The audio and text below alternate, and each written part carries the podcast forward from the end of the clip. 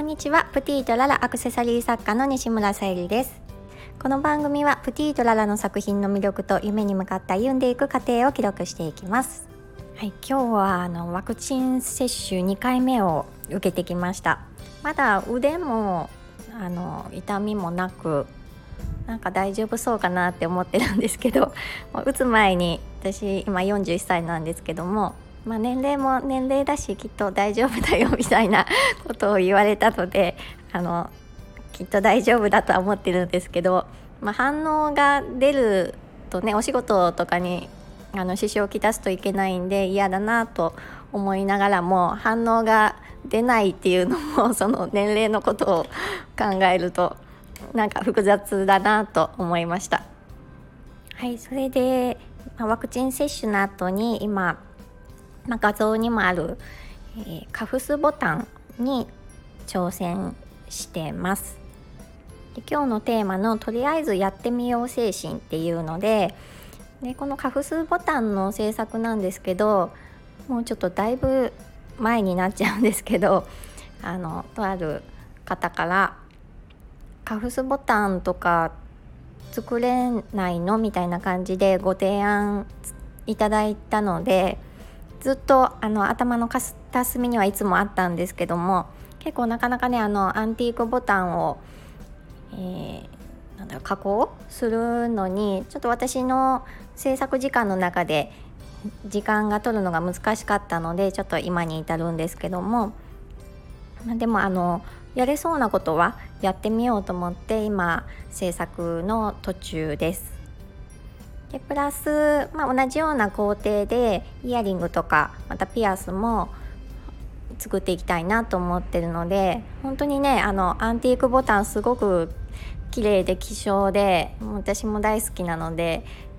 あの商品にしたいなと思っているところです。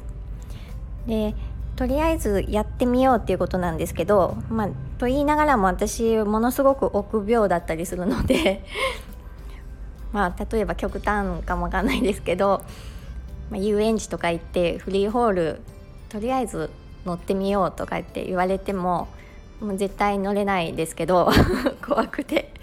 まあまあそれはあのジェットコースターでも恐怖の経験があるからまあとりあえずってことではないかもわからないんですけども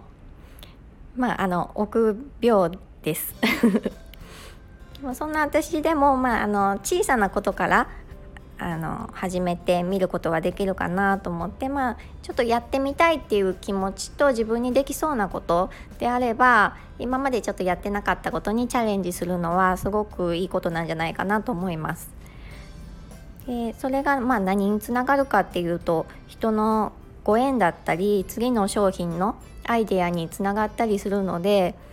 うん、本当に何につながるかわからないのでやってみるって大事だなと思ってます。であとよく言われることで思い出したんですけど私あのバイク屋さんで働いてるので、まあ、商談とかさせてもらってると「えバイク乗らないんですか?」とか「バイク乗りたいと思わないんですか?」とか聞かれるんですけど。えーと、バイクのあの免許も持ってないですでそれを取りに行かないんですか？って聞かれるんですけどまああのね体験してみるって大事なのであの取りに行きたくないことはないんですけどやっぱり私のその今の生活と時間の中でちょっと難しいので、うん、今のところはチャレンジはしてないです。そんな私がちょっと説得力はないんですけども、まあ、商品作りにおいて、うん、あのお声がけいただいたこととかも自分にできそうちょっとやってみたいなっていうものをやってみると意外とあの次の商品のアイデアとかにもつながったりするので、まあ、やってみていろんな学び